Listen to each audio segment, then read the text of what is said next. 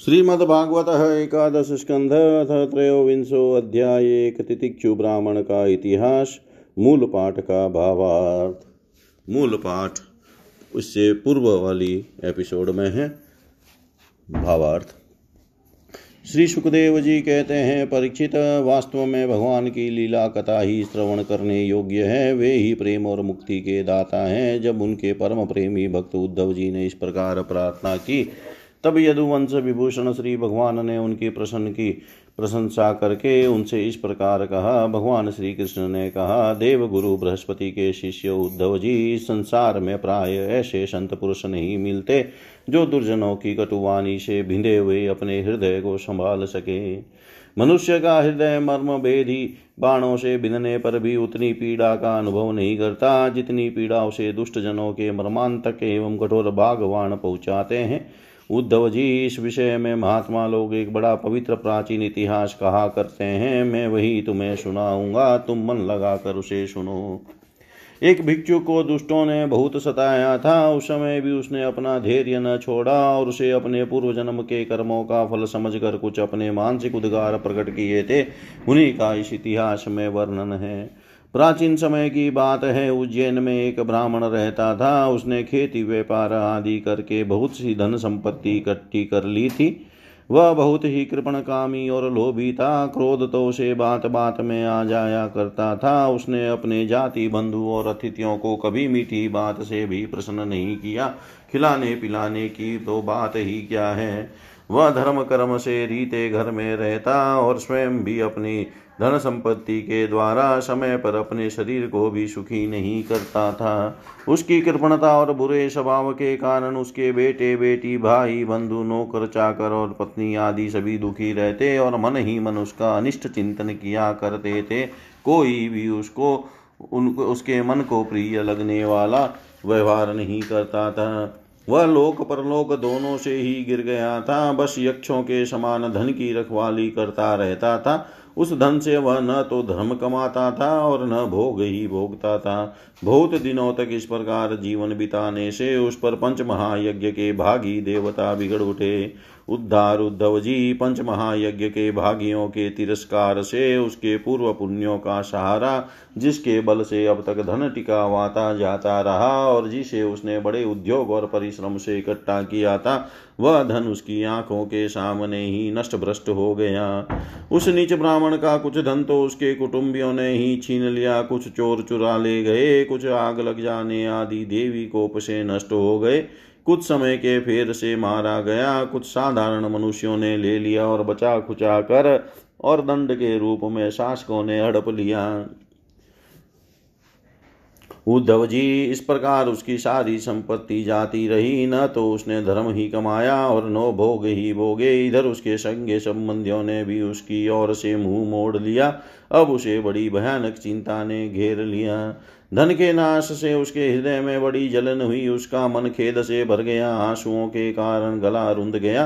परंतु इस तरह चिंता करते करते ही उसके मन में संसार के प्रति महान दुख, बुद्धि और उत्कट वैराग्य का उदय हो गया। अब वह ब्राह्मण मन ही मन कहने लगा, हाय हाय, बड़े खेद की बात है, मैंने इतने दिनों तक अपने को बैठते इस प्रकार सताया। जिस धन के लिए मैंने सर तोड़ परिश्रम किया, वह न तो धर्म कर्म में। लगा और न मेरे सुख भोग के ही काम। आया प्राय देखा जाता है कि कृपण पुरुषों के धन से कभी सुख नहीं मिलता। कृपण पुरुषों को धन से कभी सुख नहीं मिलता। इस लोक में तो वे धन कमाने और रक्षा की चिंता से जलते रहते हैं और मरने पर धर्म न करने के कारण नरक में जाते हैं। जैसे थोड़ा सा भी कोड सर्वांग सुंदर स्वरूप को बिगाड़ देता है, वैसे ही तनिक सा भी लोभ यशस्वियों के, शुद्ध यश और गुणियों के प्रशंसनीय गुणों पर पानी फेर देता है। धन कमाने में, कमा लेने पर उसको बढ़ाने, रखने और एवं खर्च करने में तथा उसके नाश और उपभोग में जहाँ देखो वहीं निरंतर परिश्रम, भय, चिंता और भ्रम का ही सामना करना पड़ता है।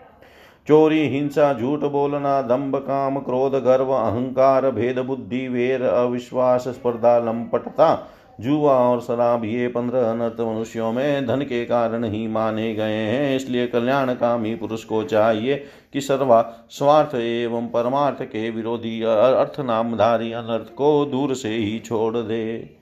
भाई, बंधु, स्त्री, पुत्र, माता, पिता सज्ञ संबंधी जो स्नेह बंधन से बंध कर बिल्कुल एक हुए रहते हैं, सबके सब कौड़ी के कारण इतने फट जाते हैं कि तुरंत एक दूसरे के शत्रु बन जाते हैं।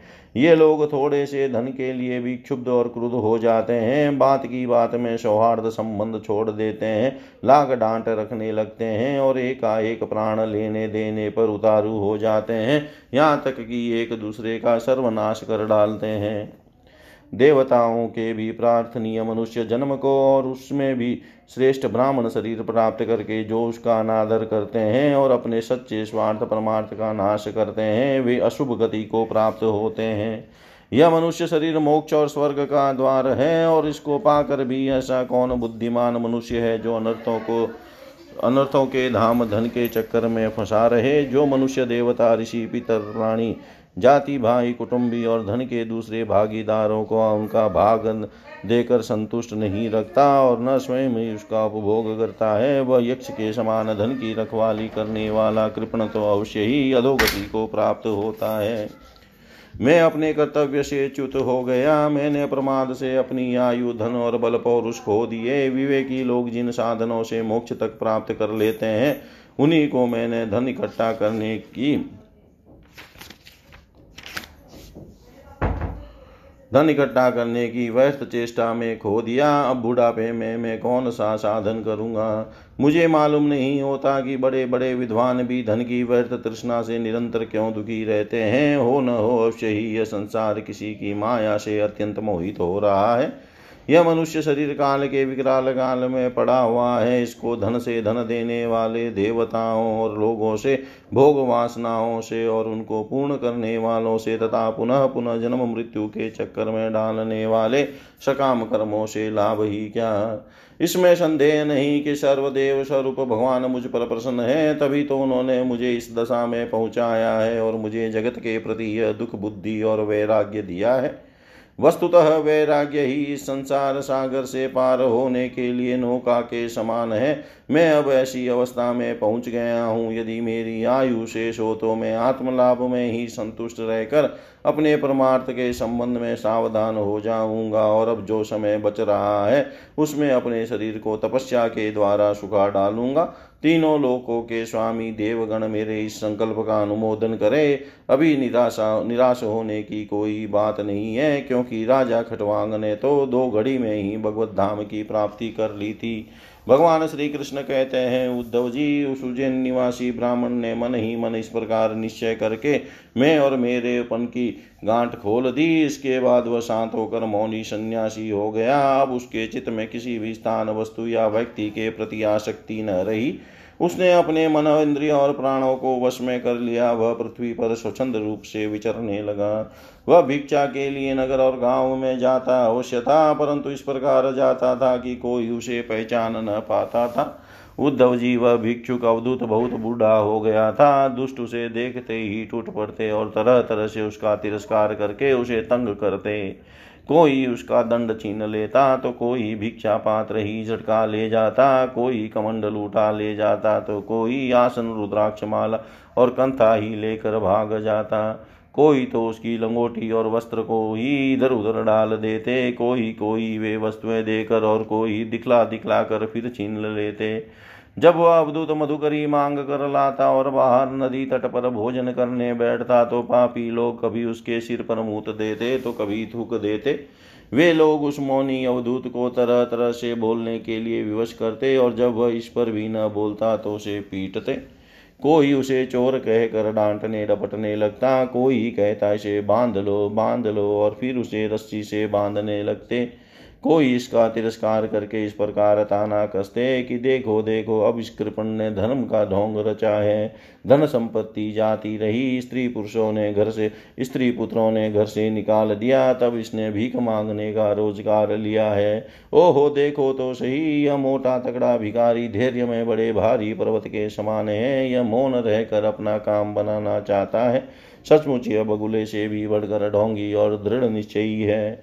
कोई उस अवधूत की हँसी उड़ाता तो कोई उस पर अधो वायु छोड़ता। जैसे लोग तोता मैना आदि पालतू पक्षियों को बाँध लेते या पिंजड़े में बंद कर दे, लेते हैं, वैसे ही उसे भी वे लोग बाँध देते और घरों में बंद कर देते।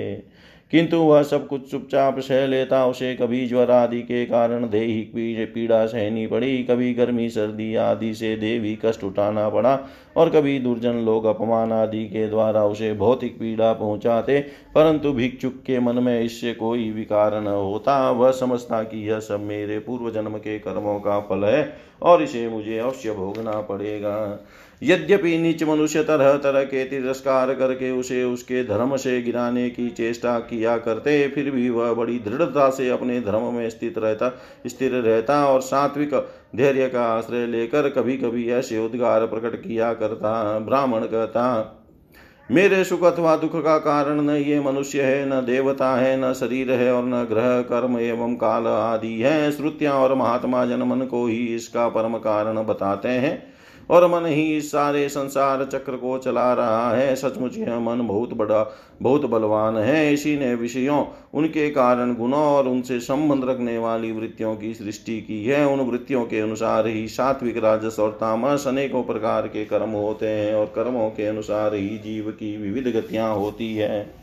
मन ही समस्त चेष्टाएँ करता है, उसके साथ रहने पर भी आत्मा निष्क्रिय ही है, वह ज्ञान शक्ति प्रदान है, मुझ जीव का सनातन सका है और अपने अलुप्त ज्ञान से सब कुछ देखता रहता है।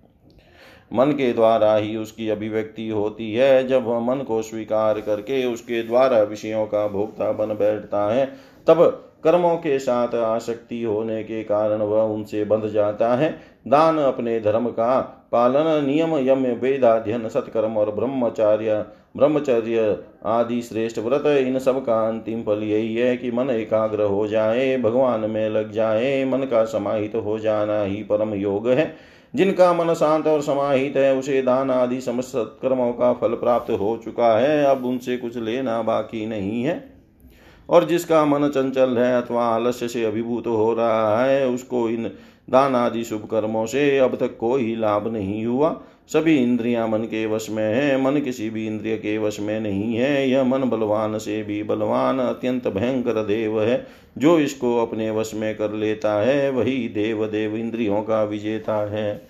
सचमुच मन बहुत बड़ा शत्रु है, इसका आक्रमण सही है, यह भारी शरीर को ही नहीं, हृदय आदि मर्म स्थानों को भी भेदता रहता है, इसे जीतना बहुत ही कठिन है। मनुष्यों को चाहिए कि सबसे पहले इसी शत्रु पर विजय प्राप्त करे, परंतु होता यह, होता है यह कि मूर्ख लोग इसे तो जीतने का प्रयत्न करते नहीं। दूसरे मनुष्यों ने झूठ मूठ झगड़ा वगेड़ा खड़ा करते रहते हैं और इस जगत के लोगों को ही मित्र शत्रु उदासीन बना लेते हैं। साधारणतः मनुष्यों की बुद्धि अंधी हो रही है। तभी तो वे इस मन कल्पित शरीर को मैं और मेरा मान बैठते हैं और फिर इस भ्रम के फंदे में फंस जाते हैं। कि यह मैं हूँ और यह दूसरा इसका परिणाम यह होता है कि वे इस अनंत ज्ञान अंधकार में ही भटकते रहते हैं। यदि मान लें कि मनुष्य ही सुख दुख का कारण है तो भी उनसे आत्मा का क्या संबंध? क्योंकि सुख दुख पहुँचाने वाला भी मिट्टी का शरीर है और भोगने वाला भी।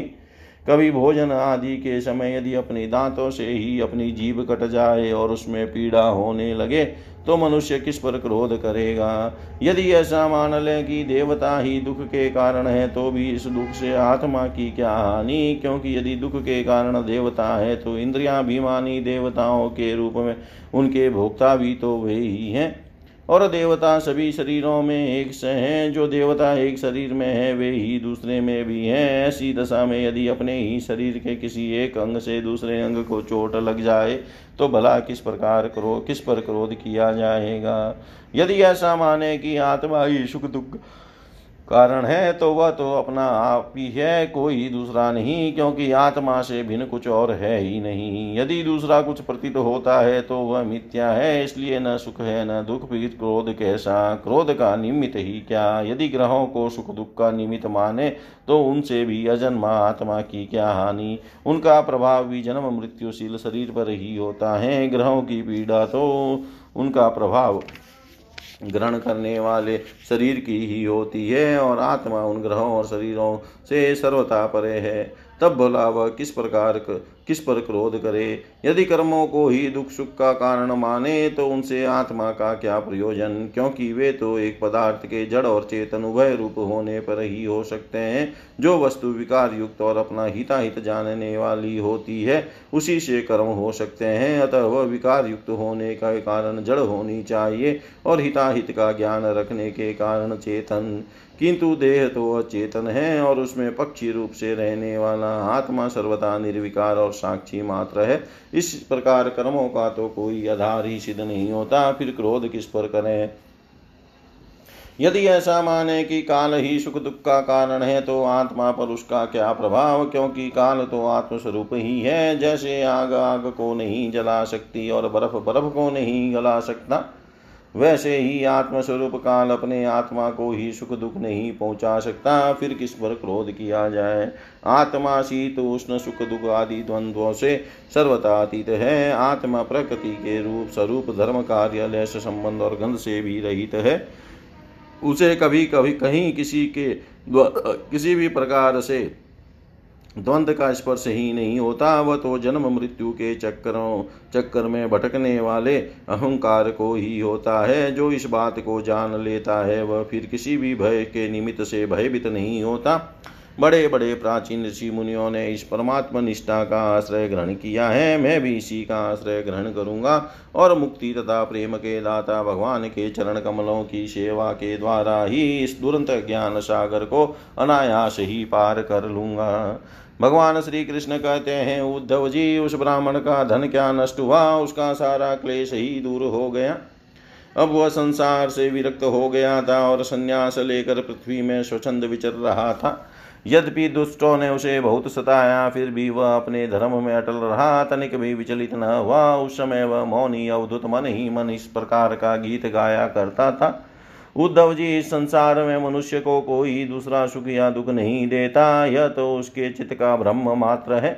यह सारा संसार और इसके भीतर मित्र उदासीन और शत्रु के भेद ज्ञान कल्पित है।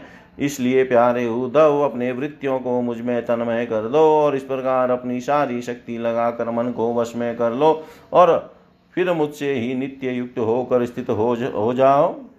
मुझमें ही नित्य युक्त होकर स्थित हो जाओ। बस सारे योग साधना का इतना ही सार संग्रह है।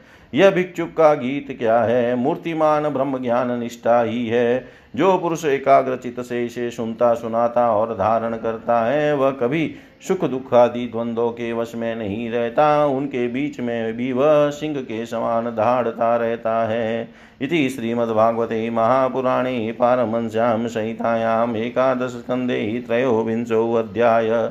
सर्वं श्रीशां सदाशिवार्पणम् अस्तु। ॐ विष्णवे नमः, ॐ विष्णवे नमः, ॐ विष्णवे नमः।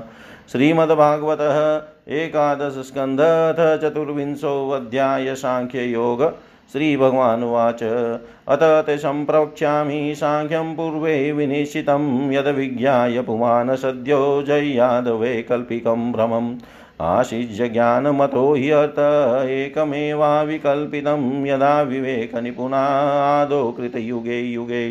तन्मायाफलरूपेण केवलं निर्विकल्पितं वाङ्मनोऽगोचरं सत्यं द्विधा सम्भवद्बृहत् तयोरेकतरो ह्यत प्रकृतिशोभयात्मिका ज्ञानं त्वन्यतमो भाव पुरुषशोऽभिधीयते तमो रजः सत्त्वमिति प्रकृतेर्भवन् गुणा मया प्रक्षोभ्यमाणाया पुरुषानुमतेन च तेभ्यः सम्भवत सूत्रं मह महान् सूत्रेण संयुत ततो विकुर्वतो जातोऽहङ्कारो यो विमोहन वेकारिकस्तेजश्च तामसश्चेत्यहं त्रिवृततन्मात्रेन्द्रियमनसां कारणं चिदचिन्मय अर्थस्तन्मातृकाजज्ञै तामसादिन्द्रियाणि च तेजसाददेवतासनेकादश च विकृता मया सञ्चोदिता भावा सर्वे सहन्त्यकारिण अण्डमुत्पादयामाशूर्मायतन्नमुत्तमम् तस्मिन्नहं समभवं मण्डे सलिलसंस्थितो मम नाभ्यां भूतपद्मं विश्वाख्यं तत्र चात्मभू। सोऽसृज तपसा युक्तो रजसा मदनुगृहात् लोकान् सपालान् विश्वात्मा भूभुवस्वरिति त्रिधा। देवानामोकाशित स्वभूतानां च भुवपदं मत्र्यादिना च भूलोकसिद्धानां त्रितयात् परम् अधोऽसुराणां नागानां भूमेरैकलोकोऽसृजत् प्रभु त्रिलोक्यां गतयः सर्वा कर्मणां त्रिगुणात्मनां।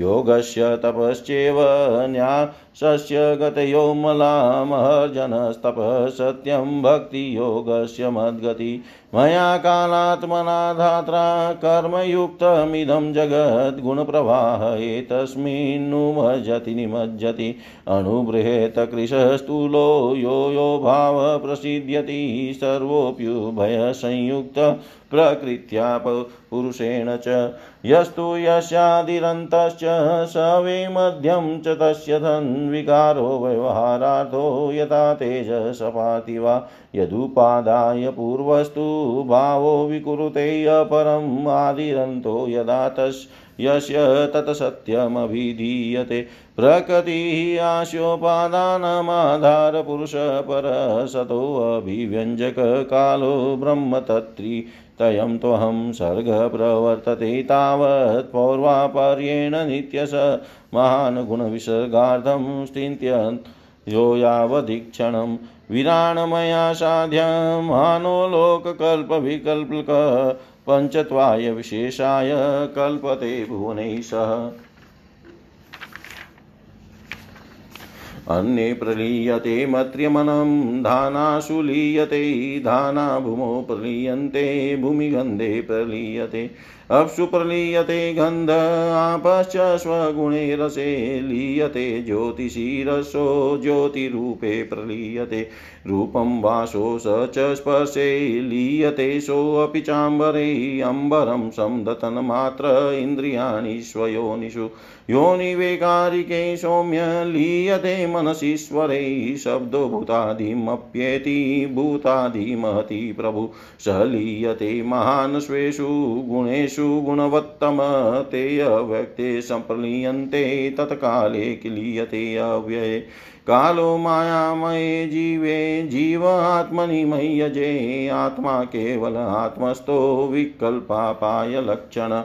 एवन्मन्वीक्षमाणस्य कथं वैकल्पिको भ्रम मनसो हृदि तिष्ठे स व्योम्निवार्कोदये तम एष साङ्ख्यविधि प्रोक्तः संशयग्रन्थिवेदन प्रतिलोमानुलोमाभ्यां परावर्दृशा मया प्रतिलोमानुलोमाभ्यां परावृदृश्या मया भगवान श्री कृष्ण कहते हैं, प्यारे उद्धव, अब मैं तुम्हें सांख्य शास्त्र का निर्णय सुनाता हूँ। प्राचीन काल के बड़े बड़े ऋषि मुनियों ने इसका निश्चय किया है। जब जीव से भली भांति समझ लेता है तो वह भेद बुद्धि मूलक सुख दुख आदि रूप भ्रम का तत्काल त्याग कर देता है। युगों से पूर्व प्रलय काल में, आदि सत्य युग में, और जब कभी मनुष्य विवेक निपुण होते हैं, इन सभी अवस्थाओं में यह संपूर्ण दृश्य और दृष्टा जगत और जीव विकल्प शून्य। किसी प्रकार के भेदभाव से रहित केवल ब्रह्म ही होते हैं। इसमें संदेह नहीं कि ब्रह्मा में किसी प्रकार का विकल्प नहीं है। वह केवल अद्वितीय सत्य है। मन और वाणी की उसमें गति नहीं है। वह ब्रह्म ही माया और उसमें प्रतिबिंबित जीव के रूप में दृश्य दृश्य और दृष्टा के रूप में दो विभाग दो भागों में विभक्त सा हो गया है। उनमें से एक वस्तु को प्रकृति कहते हैं। उसी ने जगत में कार्य और कारण का रूप धारण किया है। दूसरी वस्तु को जो ज्ञान स्वरूप है, पुरुष कहते हैं। उद्धव जी, मैंने ही जीवों के शुभ शुभ कर्मों के अनुसार प्रकृति को क्षुब्ध किया है। तब उससे सत्वरज और तम ये तीन गुण प्रकट हुए। उनसे क्रिया शक्ति प्रधान सूत्र और ज्ञान शक्ति प्रधान महतत्व प्रकट हुए। वे दोनों परस्पर मिले हुए ही हैं। महतत्व में विकार होने पर अहंकार व्यक्त हुआ। यह अहंकारी जीवों को मोह में डालने वाला है। वह तीन प्रकार का है। सात्विक, राजस और तामस। अहंकार पंचतन मात्रा इंद्रिय और मन का कारण है। इसलिए वह जड़ चेतन उभयात्मक है। तामस अहंकार से से पंच तन्मात्राएँ और उनसे पाँच भूतों की उत्पत्ति हुई, तथा राज अहंकार से इंद्रियाँ और सात्विक अहंकार से इंद्रियों के अधिष्ठाता ग्यारह देवता प्रकट हुए। ये सभी पदार्थ मेरी प्रेरणा से एकत्र होकर परस्पर मिल गए और इन्होंने यह ब्रह्मांड रूप अंड उत्पन्न किया। यह अंड मेरा उत्तम निवास स्थान है। जब वह अंड जल में स्थित हो गया, तब मैं नारायण रूप में इसमें विराजमान हो गया। मेरी नाभि से विश्व कमल की उत्पत्ति हुई। उसी ब्रह्मा, उसी पर ब्रह्मा का आविर्भाव हुआ। विश्व समष्टि के अंतकरण ब्रह्मा ने पहले बहुत बड़ी तपस्या की। उसके बाद मेरा कृपा प्रसाद प्राप्त करके रजोगुण के द्वारा भू, भुव, स्व अर्थात पृथ्वी, अंतरिक्ष और स्वर, इन तीन लोकों को, लोकों की और इनके लोकपालों की रचना की। देवताओं के निवास के लिए, स्वलोक भूत प्रेत आदि के लिए, भूलोक अंतरिक्ष और मनुष्य आदि के लिए, भूलोक पृथ्वी लोक का निश्चय किया गया। इन तीन लोकों से ऊपर महलोक, तपलोक आदि सिद्धों के निवास स्थान हुए। सृष्टि कार्य में समर्थ ब्रह्मा जी ने असुर और नागों के लिए पृथ्वी के नीचे अतल वितल सूतल आदि सात पाताल बनाए। इन्हीं तीनों लोकों में त्रिगुणात्मक कर्मों के अनुसार विविध गतियाँ प्राप्त होती है। योग तपस्या और संन्यास के द्वारा महलोक जनलोक तपलोक और सत्यलोक रूप उत्तम गति प्राप्त होती है। तथा भक्ति योग से मेरा परम धाम मिलता है। यह सारा जगत कर्म और उनके संस्कारों से युक्त है। मैं ही काल रूप में, रूप से कर्मों के अनुसार उनके फल का विधान करता हूँ। इस गुण प्रवाह में पढ़कर भी, पढ़कर जीव कभी डूब जाता है और कभी ऊपर आ जाता है। कभी उसकी अधोगति होती है और कभी उसे पुण्य व गति प्राप्त हो जाती है। जगत में छोटे, बड़े, मोटे, पतले जितने भी पदार्थ बनते हैं, सब प्रकृति और पुरुष दोनों के संयोग से ही सिद्ध होते हैं जिसके आदि और अंत में जो है वही बीच में भी है और वही सत्य है। विकार तो केवल व्यवहार के लिए की हुई कल्पना मात्र है। जैसे कंगन कुंडल आदि सोने के विकार और घड़े सकोरे आदि मिट्टी के विकार पहले सोना या मिट्टी ही थे, बाद में भी सोना या मिट्टी ही रहेंगे। अतः बीच में भी वे सोना या मिट्टी ही है। पूर्ववर्ती कारण, महतत्व आदि भी जिस परम कारण को उपादान बनाकर अपर अहंकार आदि कार्य वे वर्ग की सृष्टि करते हैं, वही उनकी अपेक्षा भी परम सत्य है। तात्पर्य यह कि जब जो जिस किसी भी कार्य के आदि और अंत में विद्यमान रहता है, वही सत्य है। इस प्रपंच का उपादान कारण प्रकृति है, परमात्मा अधिष्ठान है और इसको प्रकट करने वाला काल है। व्यवहार काल की यह त्रिविधता वस्तुतः ब्रह्म स्वरूप है और मैं वही शुद्ध ब्रह्म हूँ। जब तक परमात्मा की क्षण शक्ति अपना काम करती रहती है, जब तक उनकी पालन प्रवृत्ति बनी रहती है, तब तक जीवों के कर्म भोग के लिए कारण कार्य रूप से अथवा पिता पुत्र आदि के रूप से यह सृष्टि चक्र निरंतर चलता रहता है। यह विराट ही विविध लोकों की सृष्टि, स्थिति और संहार की लीला भूमि है। जब मैं काल रूप से इसमें व्याप्त होता हूँ, प्रलय का संकल्प करता हूँ, तब यह भूनों के साथ विनाश रूप विभाग के योग्य हो जाता है। उसके लीन होने की प्रक्रिया यह है कि प्राणियों के शरीर, अन्न में, मन, अन्न बीज में, बीज भूमि में और भूमि गंध तन मात्रा में लीन हो जाती है। गंध जल में जल, अपने गुण रस में रस तेज में और तेज रूप में लीन हो जाती है। रूप वायु में वायु, स्पर्श में स्पर्श, आकाश में तथा आकाश शब्द तन मात्रा में लीन हो जाता है। इंद्रिया अपने कारण देवताओं में और अंततः राज सहंकार में समा जाती है। हे सौम्य, राज सहंकार अपने नियंता सात्विक अहंकार रूप मन में शब्द तन मात्रा पंचभूतों के कारण तामस अहंकार में और सारे जगत को मोहित करने में समर्थ त्रिविध अहंकार महतत्व में लीन हो जाता है। ज्ञान शक्ति और क्रिया शक्ति प्रधान महतत्व अपने कारण गुणों में लीन हो जाता है। गुण अव्यक्त प्रकृति में और प्रकृति अपने प्रेरक अविनाशी काल में लीन हो जाती है।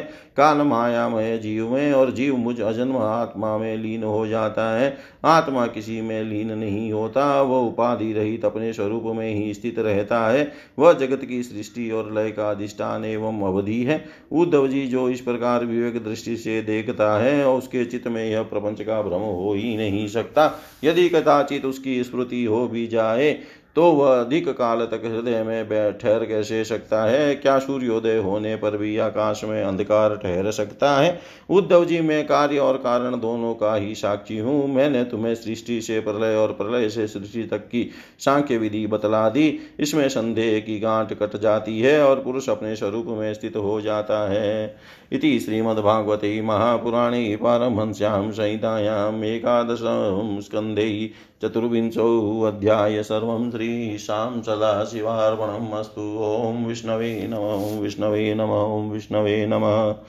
श्रीमद्भागवत एकादश स्कंध अध्याय तीनों गुणों की वृत्तियों का निरूपण श्री भगवान उवाच गुणानां संमिश्राणां पुमानयेन यथा भवे तन्मे पुरुषवर्येदमुपदारय संसत। समोदमः स्थितिक्षेक्षा तपः सत्यं दया स्मृतिः तुष्टिस्त्यागो स्पृहा श्रद्धा हिल्य हृदयादिष्वनिवृत्ति कामय्या मदस्तृष्णास्तम्भाशीर्विदा सुखं मदोत्साहो यश प्रीतिराश्यं वीर्यं बलोद्यम, क्रोधो लोभोऽनृतं हिंसा याञ्चा याच्या याचियान्दम्बक्लं कलिशोकमोहो विषादाति निद्राशाभिरनुद्यम सत्त्वस्य रजस्ते तास तमश्चानुपूर्वश वृतयो वर्णितप्राया सन्निपातमतो शृणु सन्निपातस्त्वमिति ममेत्युद्धवया मति वैवारसन्निपातो मनोमातो रेन्द्रियाशुभि धर्मे चाते च कामे च यदाशोपरिनिष्ठितगुणानां सन्निकर्षोऽयं श्रद्धारतिधनावः प्रवृत्तिलक्षणे निष्ठा पुमानयैः, गृहाश्रमे स्वधर्मे चानुतिष्ठेन गुणानां समिति हर्षिषा। पुरुषसत्त्वसंयुक्तमनुमिज्ञाचामादिभिः कामादिभिरजो युक्तं क्रोधाधेस्तं सायुत युतं यदा भजन्ति, यदा भजति माँ भक्त्या निरपेक्ष स्वकर्मभिः, तं सत्त्वप्रकृतिं विद्यात् पुरुषं स्त्रियमेव वा। यदाशीष आशास्य माँ भजेत स्वकर्मभिः तं रञ्ज प्रकृतिविद्यादिशामाशास्य तामसं।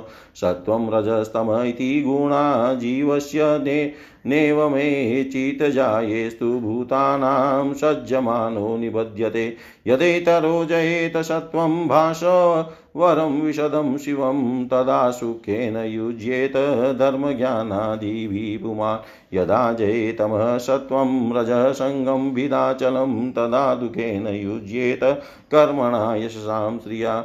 यदा जयेदरजः सत्त्वां तमो मूढं लयं जडं योजेत शोकमोहाभ्यां निद्रया हिंसयाशया यदा चित्तं प्रसीदेत, इन्द्रियाणां च निवृत्ति, देहे अभयं मनोसङ्ग ततः सत्त्वं विधिमत्पदं विकुर्वन् क्रियया चाधिर्निवृत्तिश्च चेतसां गात्रा स्वास्थ्यं मनोभ्रान्तं रजयेते निशामय शीदचितं विलीयते चेतसो ग्रहणे अक्षमं मनो नष्टं तमोग्लानिस्तमस्तं धूपधारय।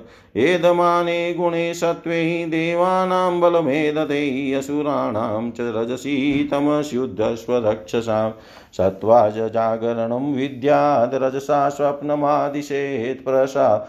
प्रसवापं तमसा जन्तोस्तुर्यं त्रिषु सन्ततम्। उपरयुपरि गच्छन्ति सत्त्वेन ब्राह्मणा जना तमसो तमसाधोऽद्य रामुख्याद्रजसान्तरचारिण सत्त्वे प्रलीनाश्वर्यान्ति नरलोकं रजोलया तमोलयास्तु निरयं यान्ति मामेव निर्गुणा मदर्पणं निष्फलं वा सात्विकं निजकर्म तत् राजसं फलसङ्कल्पं हिंसा प्रायादितामसं केवल्यं सात्विकं ज्ञानं रजो वैकल्पिकं च यत् प्राकृतं तामसं ज्ञानम् अनिष्टं निर्गुणं स्मृतं वनं तु सात्विको वासो ग्रामो राजस उच्यते, तामसं द्युत्तसदनं मणिकेतं तु निर्गुणं। सात्विककारकौ सङ्गी रागान्धो राजस स्मृत तामस स्मृतिविभृष्टो निर्गुणो मदपाश्रय। सात्विक्याध्यात्मिकी श्रद्धा, कर्मश्रद्धा तु राजसी। तामस्य धर्मे या श्रद्धा, मतसेवायां तु निर्गुणा। पथ्यं पूतमनायस्तमाहार्यं सात्विकं स्मृतं राजसं चेन्द्रियप्रेष्ठं तामसं चातिदाशुचि सात्विकं सुखमात्मो मात्मोऽथं विषयोऽथं तु राजसं तामसं मोदेन्योऽथं निर्गुणं मदपाश्रयं द्रव्यं देशः फलं कालो ज्ञानं कर्म च कारक श्रद्धावस्थाकृतिर्निष्ठा त्रिगुण्य सर्व एव हि सर्वे गुणमया भावा पुरुषा व्यक्तधिष्ठिता दृष्टं श्रुतमनुध्यातं बुद्धया वा पुरुषर्षभ। एतः संसृत्य पुंसो गुणकर्म निबन्धना। येने मे निर्जिता सौम्य गुणाजीवेन चित्तजा भक्तियोगेन मनिष्ठो मदभावाय प्रपद्यते। तस्माद्देहमिमं लब्ध्वा ज्ञानविज्ञानसम्भवं गुणसङ्गं विनिर्धूर्य माँ भजन्तु विचक्षणा। निसङ्गो माँ भजेद। विद्वान् प्रमतो जितेन्द्रिय रजस्तमश्चाभिजये। सत्त्वसंसेवया मुनि सत्त्वं चाविजयेदयुक्तो निरपेक्षेण शान्तधि। सम्पद्ये गुणैर्मुक्तो जीवो जीवं विहाय मा जीवो जीवविनिर्मुक्तो गुणैश्चाशय सम्भवे मयेव भ्रमणा पूर्णो न बहिनान्तरचरेत मयेव ब्रह्मणा पूर्णो न हि बहिनान्तश्चरेत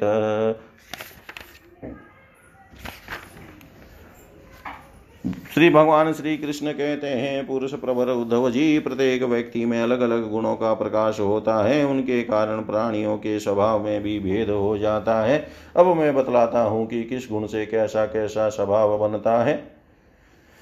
तुम सावधानी से सुनो। सत्वगुण की वृत्तियाँ हैं। सम, मन, संयम, दम, इंद्रिय निग्रह, तितिक्षा सहिष्णुता विवेक, तप, सत्य, दया, स्मृति, संतोष, त्याग, विषयों के प्रति अनिच्छा, श्रद्धा, लज्जा, पाप करने में स्वाभाविक संकोच, आत्मरति, दान विनय और सरलता आदि। रजोगुण की वृत्तियाँ हैं। इच्छा, प्रयत्न, घमंड, तृष्णा, संतोष ऐटिया कड़, देवताओं से धन आदि की याचना, भेद, बुद्धि, विषय, भोग, युद्ध आदि के लिए मद जनित उत्साह, अपने यश में प्रेम, हास्य, पराक्रम हट पूर्वक उद्योग करना आदि तमोगुण की वृत्तियाँ हैं। क्रोध, असहिष्णुता, लोभ, मिथ्या भाषण हिंसा, याचना, पाखंड, श्रम, कलह, शोक, मोह, विषाद, दीनता, निद्रा, आशा, भय और अकर्मण्यता आदि।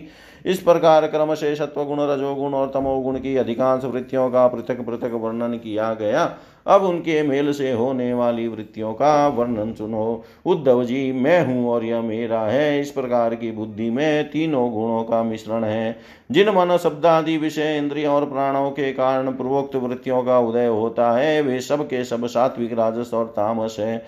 जब मनुष्य धर्म, अर्थ और काम में संलग्न रहता है, तब उसे सत्व गुण से श्रद्धा, रजोगुण से रति और तमोगुण से धन की प्राप्ति होती है। यह भी गुणों का मिश्रण ही है। जिस समय मनुष्य सकाम कर्म गृहस्थाश्रम और स्वधर्माचरण में अधिक प्रीति रखता है। उस समय भी उसमें तीनों गुणों का मेल ही समझना चाहिए।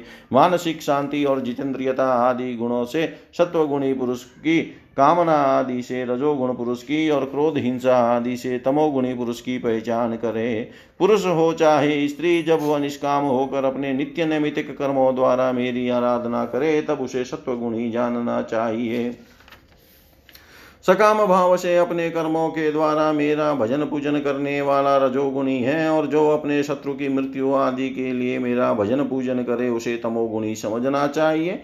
सत्व रज और तम इन तीनों गुणों का कारण जीव का चित है, उनसे मेरा कोई संबंध नहीं है। इन्हीं गुणों के द्वारा जीव, शरीर अथवा धन आदि में आसक्त होकर बंधन में पड़ जाता है। सत्व गुण प्रकाशक, निर्मल और शांत है? जिस समय वह रजोगुण और तमोगुण को दबाकर बढ़ता है, उस समय पुरुष सुख, धर्म और ज्ञान आदि का भाजन हो जाता है। रजोगुण भेद बुद्धि का कारण है, उसका स्वभाव है आसक्ति और प्रवृत्ति। जिस समय तमोगुण और सत्वगुण को दबाकर रजोगुण बढ़ता है, उस समय समय मनुष्य दुख, कर्म, यश और लक्ष्मी से संपन्न होता है। तमोगुण का स्वरूप है अज्ञान, उसका स्वभाव है आलस्य और बुद्धि की मूढ़ता। जब वह बढ़कर सत्वगुण और रजोगुण को दबा लेता है, तब प्राणी तरह तरह की आशाएँ करता है। शोक मोह में पड़ जाता है, हिंसा करने लगता है, अथवा निंद्रा आलस्य के वशीभूत होकर पड़ा, पड़ रहता है। जब चित्त प्रसन्न हो, इंद्रिया शांत हो, देह निर्भय हो और मन में आसक्ति न हो, तब सत्वगुण की वृद्धि समझनी चाहिए। सत्वगुण वेदी प्राप्ति का साधन है। जब काम करते करते जीव की बुद्धि चंचल ज्ञान इंद्रिया संतुष्ट कर्मेंद्रिया विकार युक्त मन भ्रांत और शरीर अस्वस्थ हो जाए, तब समझना चाहिए कि रजोगुण ज़ोर पकड़ रहा है। जब चित्त ज्ञान इंद्रियों के द्वारा शब्द आदि विषयों को ठीक ठीक समझने में असमर्थ हो जाए और खिन्न होकर लीन होने लगे, मन सूना सा हो जाए, तथा ज्ञान और विषाद की वृद्धि हो, तब समझना चाहिए कि तमो गुण वृद्धि पर है। उद्धव जी सत्व गुण बढ़ने पर देवताओं का, रजोगुण के बढ़ने पर असुरों का और तमोगुण के बढ़ने पर राक्षसों का बल बढ़ जाता है। वृत्तियों में भी क्रमशः सत्वादि गुणों की अधिकता होने पर देवत्व, असुरत्व और राक्षसत्व प्रधान निवृत्ति प्रवृत्ति अथवा मोह की प्रधानता हो जाती है। सत्वगुण से जागृत अवस्था, रजोगुण से सपना अवस्था और तमोगुण से सुसुप्ति अवस्था होती है। तूर्य इन तीनों में एक सा व्याप्त रहता है, वही शुद्ध और एक रस आत्मा है। वेदों के अभ्यास में तत्पर ब्राह्मण सत्वगुण के द्वारा उत्तरोत्तर ऊपर लोकों, ऊपर के लोकों में जाता हैं। तमोगुण से जीवों का वृक्षादि पर्यंत अधोगति प्राप्त होती है और रजोगुण से मनुष्य शरीर मिलता है। जिसकी मृत्यु सत्वगुणों की वृद्धि के समय होती है, उसे स्वर्ग की प्राप्ति होती है। जिसकी रजोगुण की वृद्धि के समय होती है, उसे मनुष्य लोक मिलता है। और जो तमोगुण की वृद्धि के समय मरता है, उसे नरक की प्राप्ति होती है। परंतु जो पुरुष त्रिगुणातीत जीवन मुक्त हो गए, उन्हें मेरी ही प्राप्ति होती है। जब अपने जन धर्म का आचरण मुझे समर्पित करके अथवा निष्काम भाव से किया जाता है, तब वह सात्विक होता है। जिस कर्म के अनुष्ठान में किसी फल की कामना नहीं रहती, वह राजसिक होता है और जिस कर्म में किसी को सताने अथवा दिखाने आदि का भाव रहता है, वह तामसिक होता है। शुद्ध आत्मा का ज्ञान सात्विक है, उसको कर्ता भोक्ता समझना राजस ज्ञान है और उसे शरीर समझना तो सर्वथा तामसिक है। इन तीनों से विलक्षण मेरे स्वरूप का वास्तविक ज्ञान निर्गुण ज्ञान है। वन में रहना सात्विक निवास है, गाँव में रहना राजस है और जुआ घर में रहना तामसिक है। इन सबसे बढ़कर मेरे मंदिर में रहना निर्गुण निवास है। अनाशक्त भाव से कर्म करने वाला सात्विक है। दागांध होकर कर्म करने वाला राजिक है और पूर्वा पर विचार से रहित होकर करने वाला तामसिक है। इनके अतिरिक्त जो पुरुष केवल मेरी शरण में रहकर बिना अहंकार के कर्म करता है, वह निर्गुण करता है। आत्मज्ञान विषय श्रद्धा, सात्विक श्रद्धा है, कर्म विषय श्रद्धा, राजस है। और जो श्रद्धा धर्म में होती है, वही वह तामस है। और मेरी सेवा में जो श्रद्धा है, वह निर्गुण श्रद्धा है।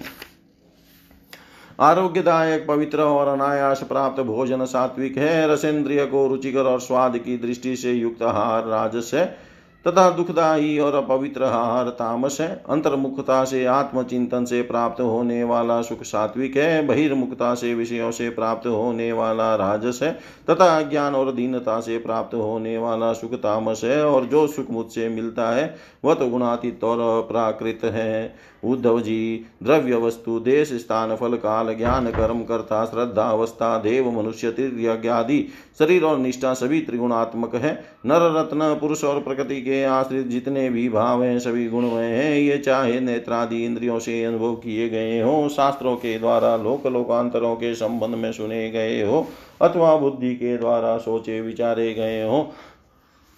जीव को जितनी भी योनिया अथवा गतियाँ प्राप्त होती है वे सब उनके गुण और कर्मों के अनुसार ही होती है। हे सौम्य, सबके शुभ गुण चित से ही संबंध रखते हैं, इसलिए जीव उन्हें अनायास ही जीत सकता है। जो जीव उन पर विजय प्राप्त कर लेता है, वह भक्ति योग के द्वारा मुझमें ही परिनिष्ठित हो जाता है और अंततः मेरा वास्तविक स्वरूप, जिसे मोक्ष भी कहते हैं, प्राप्त कर लेता है। यह मनुष्य शरीर बहुत ही दुर्लभ है। इसी शरीर में तत्व ज्ञान और उसमें निष्ठा रूप विज्ञान की प्राप्ति संभव है। इसलिए इसे पाकर बुद्धिमान पुरुषों को गुणों की आसक्ति अड़ाकर मेरा भजन करना चाहिए विचारशील पुरुष को चाहिए कि बड़ी सावधानी से सत्वगुण के सेवन से रजोगुण और तमोगुण को जीत ले।